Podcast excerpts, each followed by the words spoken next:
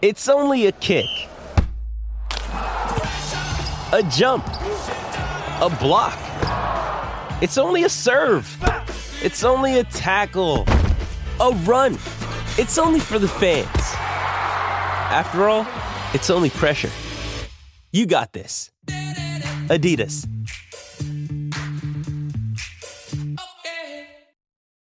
You ready? Showtime. On May 3rd, summer starts with The Fall Guy. Let's do it later. Let's drink a spicy margarita. Make some bad decisions. Yes. Audiences are falling in love with the most entertaining film of the year. Fall guy. Fall guy. Fall guy. That's what the poster said. See Ryan Gosling and Emily Blunt in the movie critics say exists to make you happy. Trying to make it out? Nope. Because I don't either. It's not what I'm into right now. What are you into? Talking. Yeah. The Fall Guy. Only in theaters May 3rd. Rated PG-13.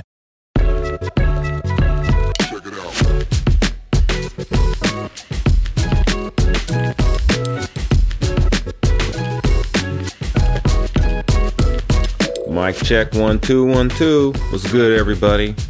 This is Jason Jones of The Athletic. This is the Ruler of the Court podcast. I am back. Still fighting off this bug that I caught from the kids. You know, kids are like walking petri dishes, love to get their parents sick. But nevertheless, I am here to drop another episode. Catching up with you as the Kings uh, wrapped up their six game road trip with a win as I record this uh, on a Saturday morning. Uh, a win, excuse me, Friday night in Detroit. they are 16 and 12 and 8 and 8 on the road this season.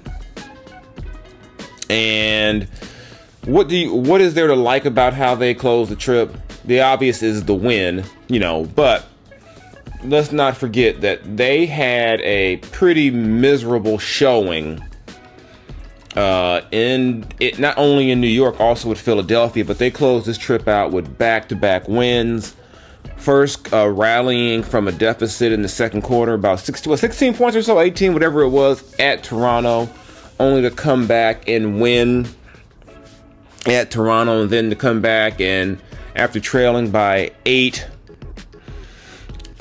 at Detroit at halftime, they used a big 20, 38 23 third quarter to overcome that deficit to pick up a win at Detroit.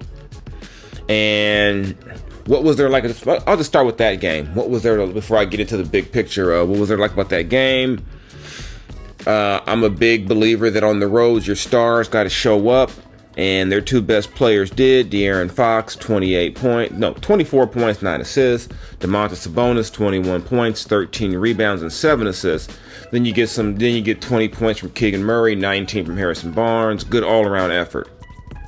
But enough about that game. That game's over. You celebrate it that night. You move on to the next thing, and let's get to the big picture. Who cares about the stats from that game? Who cares about the stats from the trip? Really, doesn't really matter.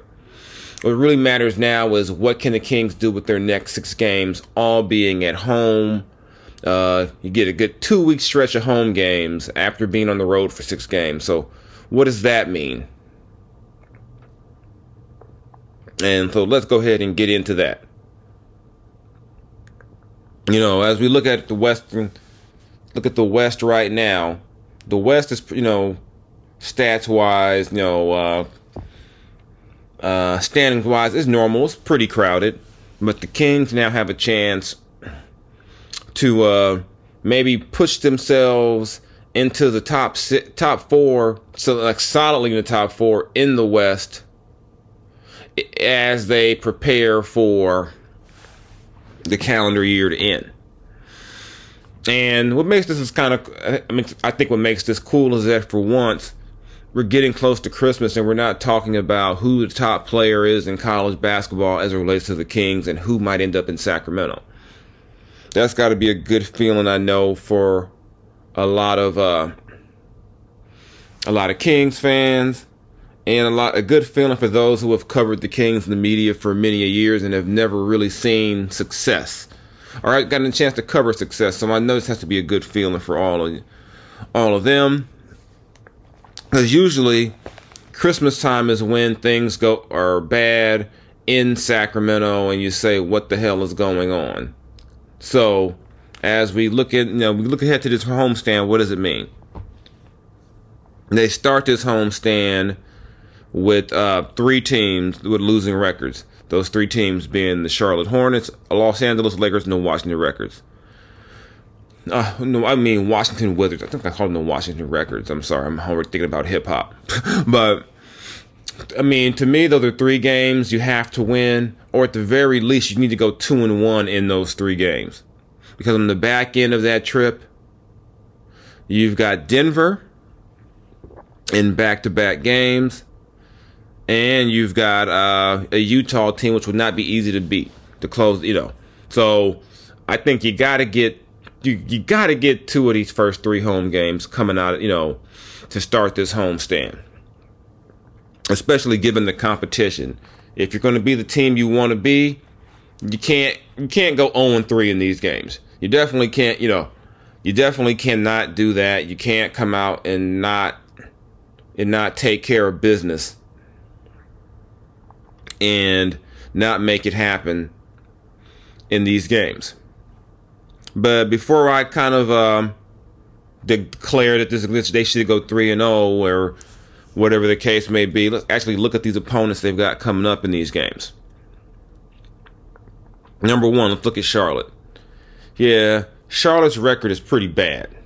They're not. They have not had a great year, but it's also. Uh, let's remember, Lamelo Ball hasn't played much of this season, and he's uh, returned back to the lineup again from another injury, and that's going to make a world of a difference for them. I think going forward you know, LaMelo Ball is an all star. And when he's going and they have all those guards they have, and they also got Gordon Hayward back, or getting Gordon Hayward back as well. A healthy Charlotte team is much better than their record would indicate. So the Kings cannot afford to walk into this game feeling like they've got anything made because they really don't. And then you look at the Laker game. You've got you still got LeBron James, and you know, even at 37 years old, LeBron has the ability to take over a game as he did Friday night against against Denver. You know, well, with Anthony Davis sitting out the second half with a foot injury, and if AD is is healthy, AD's been playing some of the best basketball in the league, and there's really no matchup for him if AD is rolling. So if if you see AD and LeBron, that by no way is that a gimme win. The Lakers started the year, I believe, two and ten. They're now twelve and sixteen, still below five hundred, but that's ten and six over the last sixteen games. So you have to treat them like a team that's better than their record. And three of those games they've lost, they pretty much blew them by missing free throws and not then you know one game at Philly, they make free throws, they win that game. They beat the Celtics if they make free throws, probably at the end, and they don't get a rebound against Indiana. They lose that game as well. So this is a this is not the same Laker team the Kings played earlier in the year, so they have to be prepared for a battle in that one. Then you got the Wizards. I mean, they're the Wizards, and I'm not going to be completely disrespectful, but they're 11 and 18 right now. Uh, you know, so, you know, even with that said, you know, Bradley Beal is rolling, you know, not much you can do about that if you're the Kings. You don't want to see Bradley Beal rolling. So they can't, you know, you still can't afford to overlook that team as well. So, you know, but even then, Bradley's been out again with injury. So let me take back what I said. I was just throwing on the top of my head about Bradley Beal. Bradley Beal's been out. So you know what? Damn it, they can't lose to the Wizards. You know, I you know Bradley Beal's out for some time. You know, you know. So excuse me. I knew that. These medic, you know, like I said, I've been sick, but yeah. Sorry about that, y'all. Ooh, a little tired, but yeah, they can't lose to the Wizards. Pretty much, yeah. If you're going to lose a game in that in, this, in the, of the first three, it can't be to the Wizards. Yeah, especially with no Bradley Beal, you can't lose to the Wizards. Whoo So then you get to the second half of that uh, that homestand.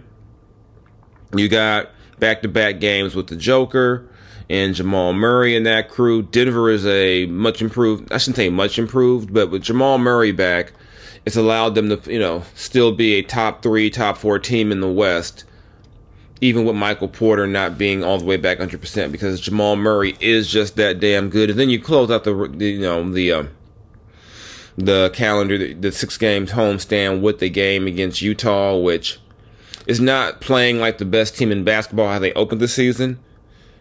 But you know, but that being said, um, they've got a good collection of guards. You know, you got Jordan Clarkson, Mike Conley's a vet. You know, you got Talen Horton Tucker coming. You know, you got you got some, you got some. You, you know, and they also got Lauri Markkanen. You got a solid team who could also give you some problems. So,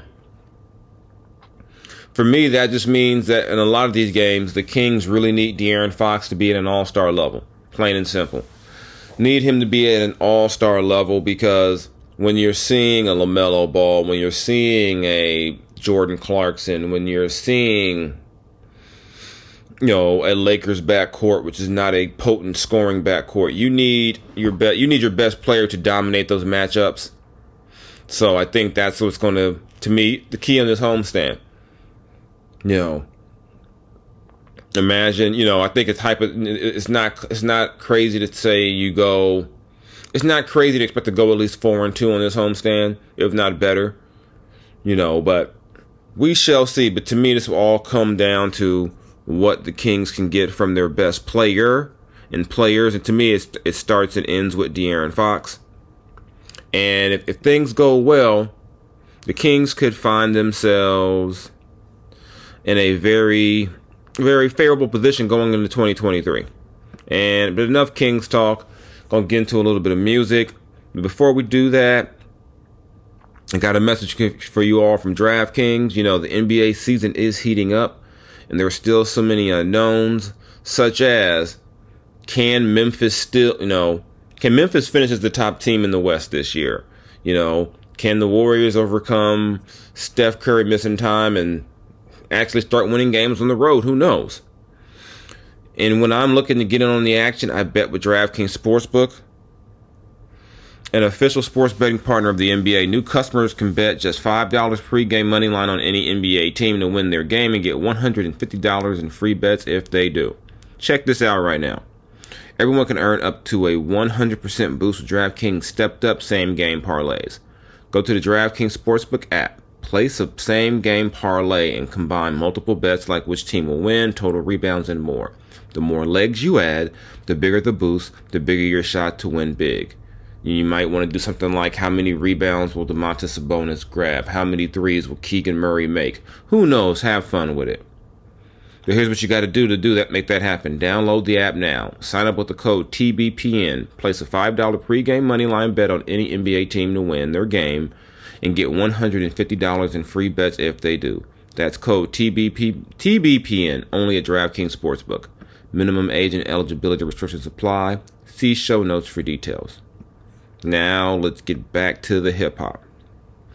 Okay, y'all. I'm a little more coherent for this part here is because, well, y'all know I love the hip hop. And uh, we recently celebrated the 30th anniversary of Dr. Dre's The Chronic. You know, easily one of the greatest albums in hip hop musical history.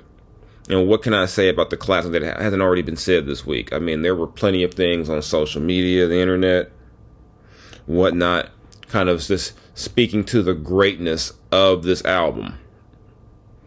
You know, it was released December 15th, 1992, and it changed the way we listen to hip hop. Never before had the sound matter in your car quite like it did when the Chronic dropped. Mind you, I was just 14. I had no car. I had a bus pass. I listened to music on the radio or via cassette. That's right, I said a cassette. Or on music videos. But man, the sound on the Chronic was still incredible. And what Dre did on the Chronic with the music was like anything we'd heard.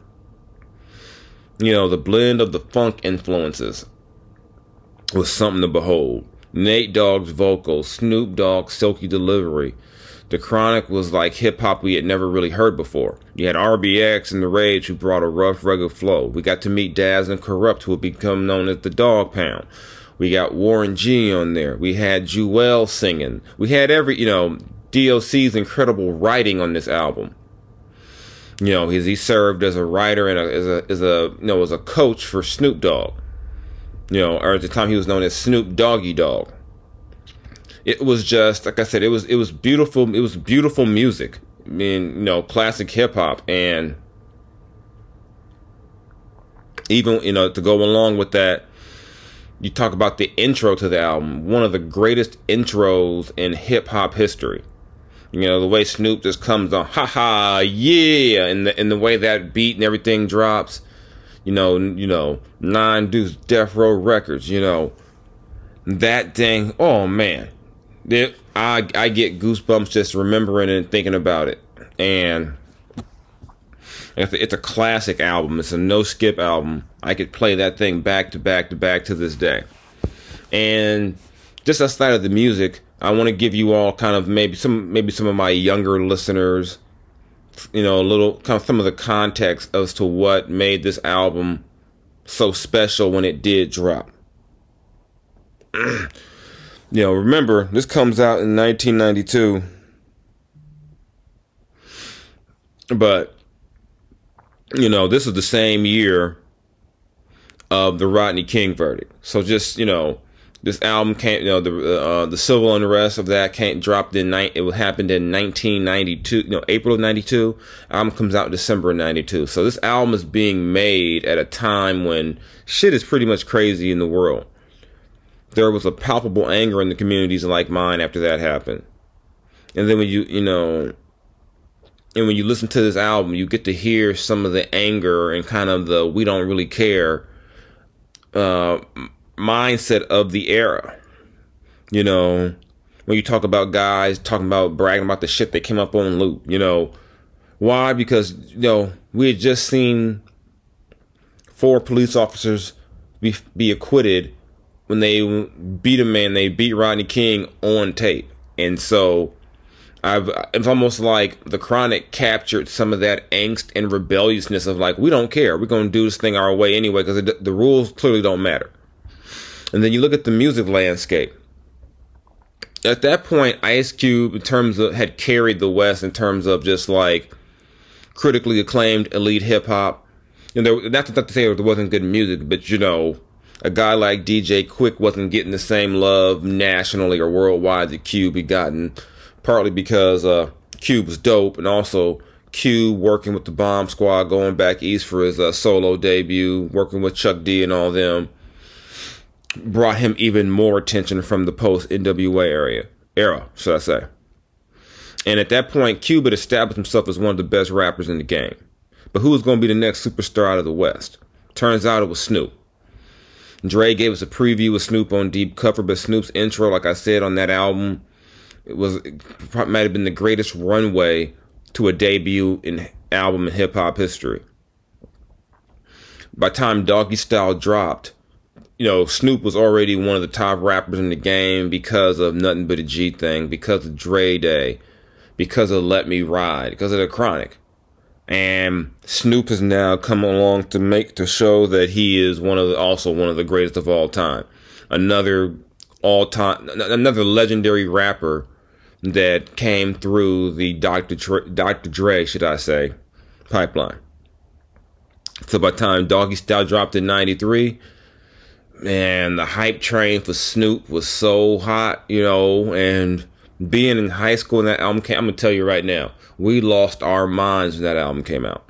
So that's my ode to the Chronic, one of the greatest albums ever. Um, uh, I have listened to the new Ab Soul a little bit. I'm gonna get into that next week. You know, it's definitely a. I, I find it already to be a very introspective, emotional type album. So I'll get into that next week. Begin though, I'm gonna go ahead and get me a little medicine in me, take a little break. So thanks for listening. Those of you stuck around and listened to this episode, you can find me on Instagram at Mr. Jones LBC. Twitter is Mr. underscore Jason Jones. Uh, and this is the Ruler of the Court podcast. I'm out.